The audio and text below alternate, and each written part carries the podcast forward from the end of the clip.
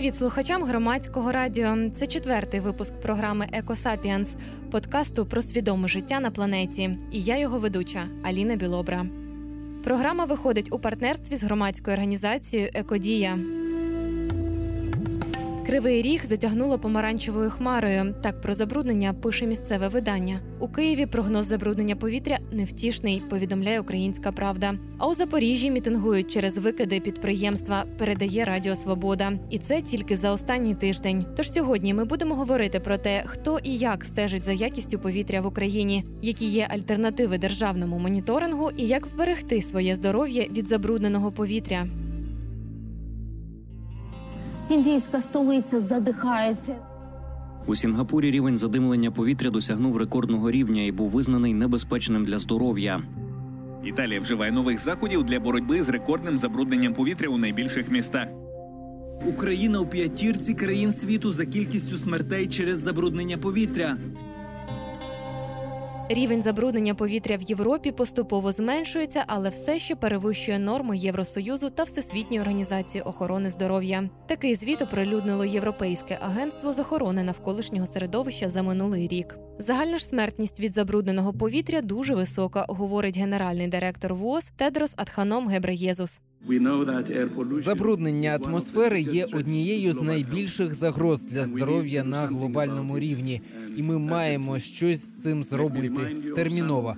Дозвольте нагадати вам деякі цифри. Забруднене повітря щороку вбиває 7 мільйонів людей.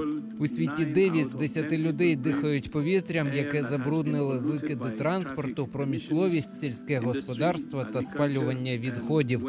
За нашими оцінками, до третини смертей від серцевих нападів, інсультів, раку легенів та хронічних захворювань органів дихання викликані забрудненням повітря. Ніхто цього не уникне від народження і до смерті. Вартість дій висока, але ціна бездіяльності ще вища. Основні джерела забруднення повітря в Європі це автомобілі, сільськогосподарська діяльність, виробництво енергії, промисловість і діяльність окремих домогосподарств. Найбільше шкодять здоров'ю людей тверді частинки у повітрі, діоксид азоту і концентрація азону. У 2015 році 422 тисячі людей в 41 країні Європи померли передчасно через високий рівень твердих частинок у повітрі. Такі дані оприлюднило Європейське агентство з охорони навколишнього середовища. Через дію діоксиду азоту померли ще близько 80 тисяч людей, а концентрація озону вбила ще понад 17,5 тисяч. За даними Всесвітньої організації охорони здоров'я, брудне повітря щороку вбиває життя щонайменше 60 тисяч українців, і це попри те, що загальна кількість викидів в Україні стрімко зменшується за останні 70 років через скорочення виробництв та промислових потужностей. Радіодовідка. Обсяги викидів за минулий рік становлять понад 2 мільйони 508 тисяч тонн. А в Україні на 1 січня цього року кількість населення становить понад 42 мільйони. Таким чином на кожного українця припадає майже 60 кілограмів викидів. За даними Держстату, понад 52% всіх забруднюючих речовин в Україні за минулий рік викинули у повітря добувна та переробна промисловість. Йдеться про вугілля, корисні копалини, руди, нафтопереробну та металургійну промисловість. Ще майже 40% речовин викидає енергетика. Сільське та рибне господарство створюють 3% всіх забруднень повітря, а транспорт трохи більше 2%. Проте це загальна картина по Україні, і в кожній області ситуація відрізняється. Найбільше викидів у повітря зафіксували у Донецькій майже 30,5%, у Дніпропетровській майже 25,5% та Івано-Франківській більше 7,5% забруднень. Найменше викидів зафіксували у Волинській, Чернівецькій та Закарпатській областях до 0,2%. Забруднення повітря у Києві та області моніторить Центральна геофізична обсерваторія імені Бориса Срезневського. Вона входить до складу Укргідрометцентру Державної служби з надзвичайних ситуацій при міністерстві внутрішніх справ. У Києві якість повітря перевіряють на 16 постах, розповідає голова лабораторії спостережень за забрудненням атмосферного повітря обсерваторії Ніна Ротач. На сьогодні у нашому місті спостереження проводяться на 16 стаціонарних постах. Ці пости розташовані у восьми районах столиці. На сьогоднішній день відсутні пости в Дарницькому та Святошинському районах. Відбір проб проводиться 4 рази на добу. Це о першій годині, о 7 годині, о 13 і 19 годині. В ці е, Відбір проводиться щоденно, крім неділі та святкових днів, але бувають такі ситуації, коли лабораторія працює і у святкові дні. В залежності від місця розташування поста визначається від 7 до 10 забруднюючих шкідливих домішок. На кожному посту не, не міряються всі е, е, домішки, а вимірюються тільки ті, от, які найбільш е, ну, викидаються в цьому районі. От, тобто тра- автотранспорт основні, плюс специфіка, яку дає автотранспорт, і найближчі підприємства, які там діють. Щоб визначити концентрацію забрудників, відбирають проби повітря на стаціонарних постах спостереження. Кількість постів визначається розміром міста і особливостями структури промисловості. У містах з населенням менше за 50 тисяч мешканців розташовують один пост. У містах-мільйонниках до 20. У 2016 році Україні було 129 постів у 39 містах, 10 постів у Харкові, 8 в Одесі, 6 у Дніпрі. Великі промислові центри Запоріжжя, Кривий Ріг, Маріуполь мали по 5 постів спостереження, у той час як для більшості обласних центрів кількість не перевищувала чотирьох. У Києві проби збирають чотири рази на добу: о першій годині ночі, сьомій годині ранку, першій годині дня та сьомій годині вечора. Проби працівники привозять в лабораторію у гумових камерах, які трохи схожі на розпухлі грілки. Кожна приблизно 20 см завдовжки і 10 см в ширину. Деякі з цих камер потрапляють на робочий стіл хіміка Лідії. Прізвище своя жінка не називає. Розповідає, в обсерваторії працює понад 36 років. За цей час встигла пропрацювати на різних посадах. Зараз вона відповідає за аналіз повітря на вміст оксиду вуглецю. Ось вимірюю зараз. Вимірюємо оксид вуглецю. У нас е, по Києву у нас 16 постів стоїть стаціонарних. От в таких камерах нам е, пробовідборщики відбирають, привозять, і ми ось на газоаналізаторі вимірюємо, яка в нас буде концентрація. Коли е, на посту людина пробовідборщик, він відкриває, спеціально така груша, і він її накачує. Повітря виловлюється, яке там в даний момент виходить там забруднення. Камеру під'єднують до газоаналізатора, повітря по трубці надходить в пристрій, і на його екрані поступово змінюються показники. Такий пристрій закордонного виробництва коштує близько 100 тисяч, а вітчизняного 26-28 тисяч гривень. За 6-7 років пристрій потрібно замінити новим. В обсерваторії контролюють 20 домішок. Основні завислі речовини діоксид сірки, оксид вуглецю і діоксид азоту. Зі специфічних домішок визначають сірководень, фенол, фтористий водень, хлористий водень, аміак, формальдегід і вісім важких металів, говорить голова лабораторії Ніна Ротач і постукує пальцями. Із визначених директивами речовин у місті Києві от сьогодні тільки контролюється діоксид сірки, діоксид азоту, оксид вуглецю, свинець, кадмій і нікель. А на теперішній час у нас не проводяться спостереження за вмістом озону, бензолу, твердих часток ПМ2,5 та ПМ10. Це по директиві 2008 та миш'яку ртуті бенспірену. Це директива 2004 через відсутність сучасної приладової бази. Вона дуже дорого коштує. В цьому потрібна нам допомога і держави, а може навіть залучати інших якихось донорів. Раніше контролювали більше речовин, говорить директор обсерваторії Олександр Косовець. Е, те, що міряють у Європі і в нас не міряють, то перш за все треба задати безпірен. У нас безпірен у Донецьку міряли, була регіональна лабораторія на всю Україну. Ну, починаючи з 2014 року, ясне діло, Донецьк вже не наш. Ми проби відбираємо, десь їх зберігаємо. Е, Я не думаю, що той бенспірен кудись дінеться, але ж оперативно ми аналізи не робимо. Е, Знаю, що інститут Марзєєва має е, відповідне обладнання, але ж він, інститут, не може займатися тим, чим така розгалужена організація, як наша Державна гідромислужба. Прилади такі потрібні, ну хоча б один на Україну. вже знайшли б десь його місце, розташували, фахівців би навчили, обійшлись би якась без Донецька. Е, Дрібнодисперсний пил. Ми пил весь міряємо, який, який є, то і міряємо. Європа міряє, е, значить, е, ПМ 2,5, ПМ 10, е, ну, яка розділений цей пил. Приладів у нас, на жаль, таких немає. Ртуть та приземний озон міряли до моменту, поки прилади не зламались, говорить Косовець. Міряти ці домішки у Києві наразі немає сенсу, адже заводи у столиці майже не працюють. І саме транспортні засоби є причиною майже 90% всіх небезпечних викидів, говорить голова лабораторії Ніна Ротич. Зараз от е, викиди в місті Києві на 80% це від автотранспорту. А вже діючі підприємства, в нас ж зараз же багато закрито підприємств. От, а які відкриваються, цього ми вже не знаємо. Бо раніше всі звітували, всі звітували. Ну зараз може якісь фірми тільки працюють. Директор обсерваторії Олександр Косовець пояснює, гроші на прилади повинно виділити Міністерство екології, а воно купувати устаткування не поспішає. Оновлення пристроїв Укргідрометцентру всіх станцій, лабораторій та пунктів на території України може коштувати кілька сот мільйонів доларів. Щоправда, не за один рік, зазначає Косовець. Він розповідає, фіни пропонують поставити прилади безкоштовно. Є один такий нюанс, що тут з цією допомогою треба ще дуже обережно. Тому що фірма Вайсела, а це фінська такого світового рівня фірма, вона займається як метеорологічним обладнанням, е, от, так і зондуванням атмосфери. І вони, значить, деякі вже автоматичні станції по моніторингу забруднення розробляють.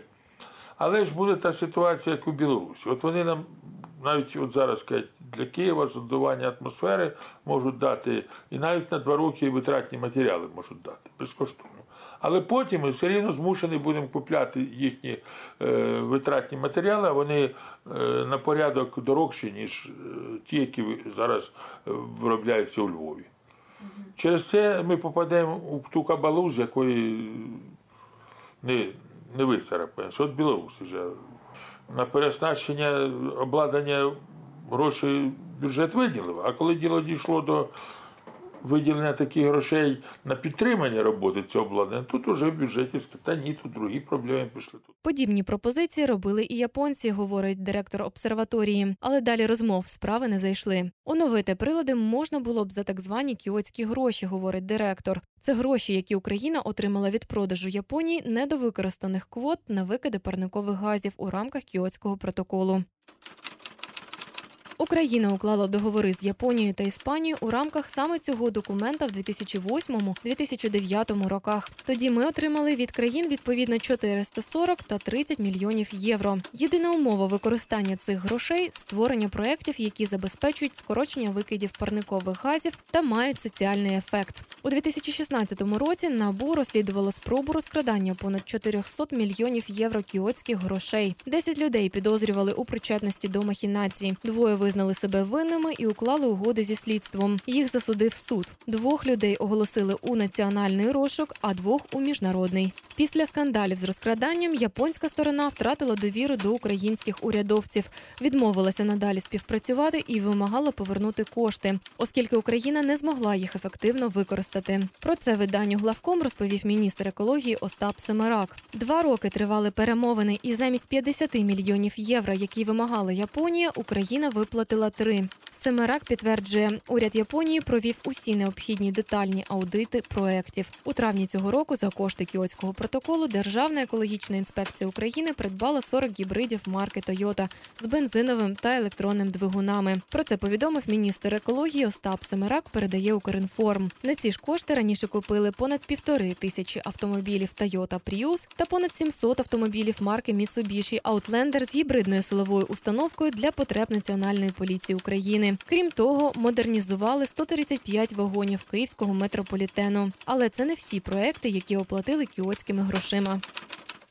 Відповідно до цих документів потрібно визначити верхні і нижні пороги оцінки для забрудників, поділити територію країни на зони, впровадити систему інформування населення про стан повітря і контролювати якість повітря не лише у містах, а й у селах. За впровадження нових норм відповідає Міністерство екології. Міністр Остап Семерак ще наприкінці січня анонсував перехід на новий моніторинг, проте деталей так і не розповів. На запит громадського радіо у Мінекології пообіцяли дати коментар, проте поки ніякої інформації ми не отримали. В обсерваторії говорять, готові міряти всі показники за новими правилами, проте досі не мають приладів. А якщо створять автоматизовані пости спостереження, не матимуть достатньо фахівців, бо зарплати низькі. Про це розповідає начальник відділу спостережень за станом хімічного забруднення обсерваторії імені Бориса Срезневського Ганна Дорошенко.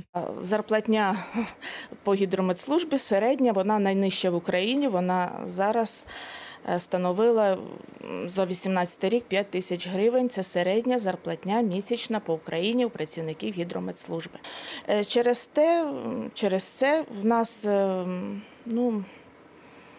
Я не можу таке сказати про Київ, що є якийсь фаховий голод, але про інші менші міста, а тим більше міста, які на заході України, там, де близько і кордон, і є де працювати, то там дуже відчувається і фаховий голод, і може так статися, що з такими заробітними платнями е, просто не буде кому аналізувати е, ці дані.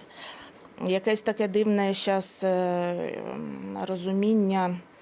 От, е, зараз за автоматизацію, автоматизовані пости спостереження, це ж це дуже потрібно. Але коли буде йти величезний масив даних, з цими даними хтось повинен працювати. Ці дані треба все одно якось е, опрацьовувати, пояснювати, людям розказувати. А для цього потрібні спеціалісти, які ці цифри бачать щоденно.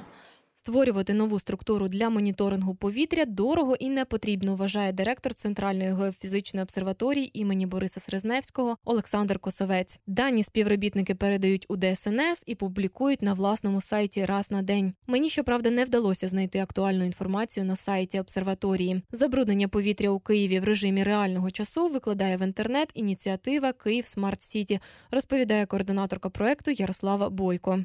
На сегодняшний день у нас работает мобильная лаборатория. Что это означает? Это означает, что ездит машинка с такими э, огромным количеством разных таких э, устройств, которые измеряют э, по восьми показателям. И эти все показатели передаются к нам на платформу airkievsmartcity.com, можно ознакомиться. И уникальность этой лаборатории в том, что не лаборатория проекта, что это первая платформа, которая объединяет данные вот наземные, плюс каждый день, плюс раз в 4 дня мы обновляем данные со спутника. То есть и на одной платформе можно посмотреть качество воздуха вот на уровне, на котором мы с вами дышим, и также со спутника, но нужно быть внимательным, что спутник, он берет данные вот 2 километра да, до спутника, вот он измеряет весь полностью, полностью этот столб воздуха. В такий спосіб дві системи контролюють одна одну. Для достовірності даних автомобіль з приладами їздить щодня за однаковим маршрутом. Платформа поки працює два тижні, але за рік або два вдасться вже говорити про тенденції, пояснює Ярослава. Зараз на сайті подається інформація про забруднення формальдегідом, вуглекислим газом, діоксидом азоту, що його найбільше викидає автотранспорт, чадним газом, який отруює організм і може спричинити смерть. Також мобільна лабораторія вимірює температуру, вологість повітря, атмосферний тиск та насиченість киснем. У організації збираються встановити додатковий пристрій, щоб вимірювати пил. На этой неделе мы устанавливаем э, датчик э, на салютной. Это датчик тоже украинский стартап, э, который тоже сделан с учетом европейских директив. И это датчик, который будет мониторить еще, давать нам показания и данные по мелкодисперсной пыли. PM2,5, PM10. Этот датчик будет находиться тоже на, наверху, ну, то есть где-то 2,5 метра от земли, то есть примерно уровень а, там, де ми дишимо. У планах проекту згодом відкрити 30 стаціонарних станцій для моніторингу повітря, оснастити їх Wi-Fi та вибудувати систему, яка дозволить передавати дані в автоматичному режимі. Ця ж система дозволить звести фактор людини до мінімуму. Ярослава говорить, тільки раз на тиждень пости обходитиме людина і контролюватиме роботу пристроїв. Моніторинг у кривому розі, попри жовтий колір повітря, показує незначне перевищення забруднення. Люди скаржаться в соцмережах на важкий запах. А 4 червня навіть подали петицію на сайт президента України під назвою Екологічна ситуація протягом останнього тижня в місті Кривий Ріг. Терміново кілька тижнів в місті на коксохімічному виробництві палає стовп. На заводі говорять, вони норми викидів не перевищує. Ситуацію пояснює еколог коаліції громадських організацій Досить труїти Кривий Ріг Анна Амбросова. Мешканці районів навколо підприємства все частіше спостерігають е, викиди такі рижо-бурі е, від металургійного виробництва. Останнім часом вже декілька тижнів палає факел на коксохімічному виробництві. Е, Буквально пару днів тому в мережу інтернет злили зйомки з першого коксового цеху батареї 1-2, котрі мали бути зупинені е, ще позаминулого року, якщо я правильно помню, але вони досі працюють. І е, більш того, вони постійно здійснюють понаднормові викиди. Ми постійно спостерігаємо е, чорний дим з труб, що свідчить про грубе порушення технології коксування. Але підприємство е, відповідає, що воно працює в межах встановлених дозволів. Щоб петицію розглянув президент, її повинні підписати 25 тисяч людей. Поки вдалося зібрати 2930 підписів. Мешканці зневірилися і на мітинги не виходять, говорить координаторка коаліції громадських організацій Досить труїти кривий ріг Олена Шафранова. Ми тут в Кривому Розі, мабуть, зневірились вже в механізм такий, як написання петицій, бо зрозуміли, що не дає якогось ефекту результату такий механізм. Е, І щодо мітингів, також е, люди дуже е, вони активні в Фейсбуці, вони активно коментують і. Е, Обурюються ситуацію, тому ну ми зі свого боку, як е, коаліція досить труїти кривий ріг, ми пишемо скарги, заяви е, і намагаємося якось в правовому полі вирішувати ці питання.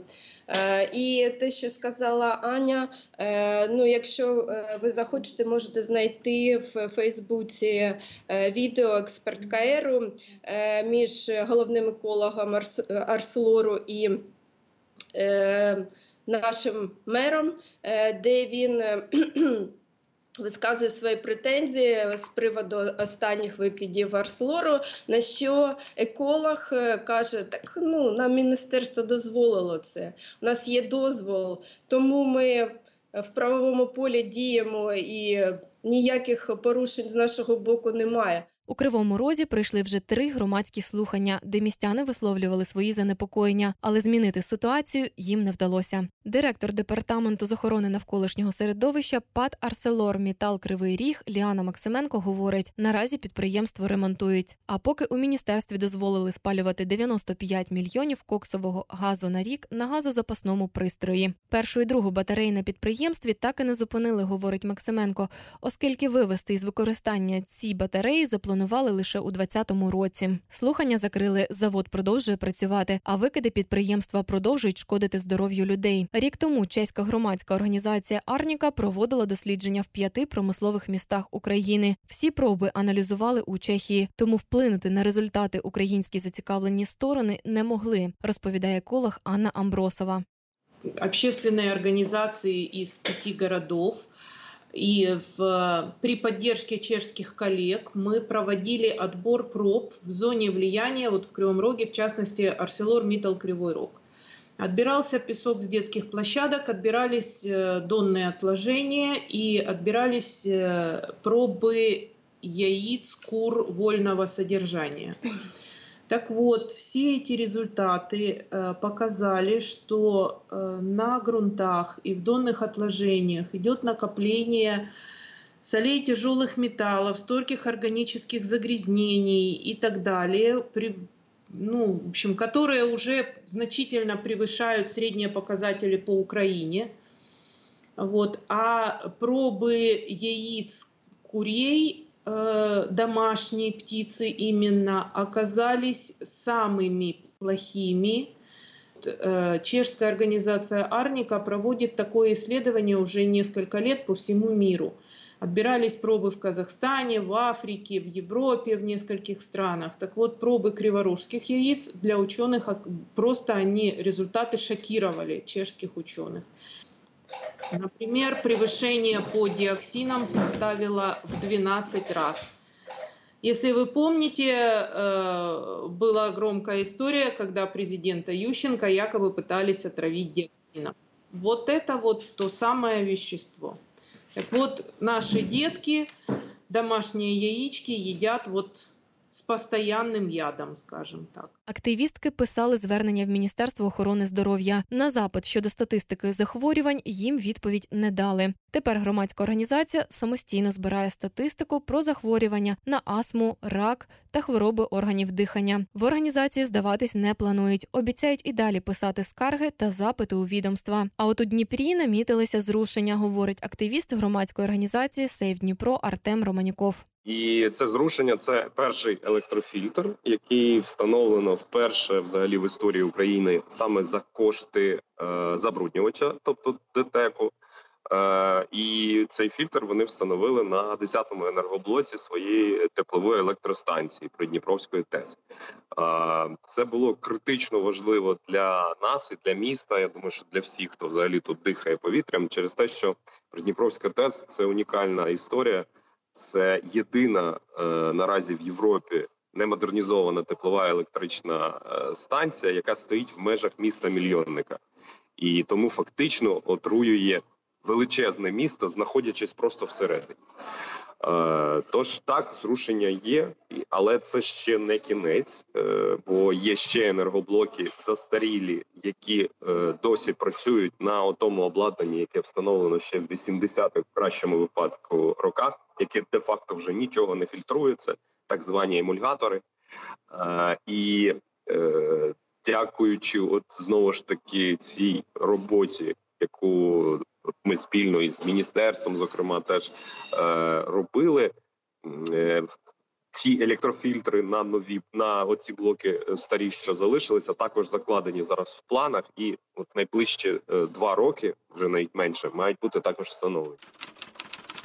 За даними Центру охорони здоров'я Міністерства охорони здоров'я України, забруднення атмосферного повітря та повітря у житлових приміщеннях, наприклад, унаслідок використання твердого палива для приготування їжі або обігріву, а також наявність пилу, диму і випарів хімічних речовин на робочих місцях, може призвести до хронічного обструктивного захворювання легень. За даними ВОЗ, у 2016 році у світі зареєстрували 251 мільйон випадків хронічних захворювань легень. Сьогодні ця недуга є четвертою основною причиною смерті у світі. За різними оцінками в Україні від цього захворювання потерпає щонайменше 4% населення, а близько 2% смертей українців зумовила ця хвороба. Захворювання істотно обмежує нормальне життя пацієнта через кашель, постійну задишку, що прогресує, та виділення мокротиння. У деяких випадках хронічні острі захворювання легень пов'язані з генетичними чинниками, гіперчутливістю дихальних шляхів, невідповідним розвитком легень у дитячому віці, тривалим захворюванням на астму. У міністерстві охорони здоров'я радять триматися подалі від завантажених доріг. Забруднення концентрується навколо місць із найбільш жвавим рухом. За можливості радять використовувати об'їзні дороги. Вони є чистішими, оскільки трафік там набагато менший. Прості маски для обличчя не надто дієві. Вони відфільтровують пил, але не решту забруднення.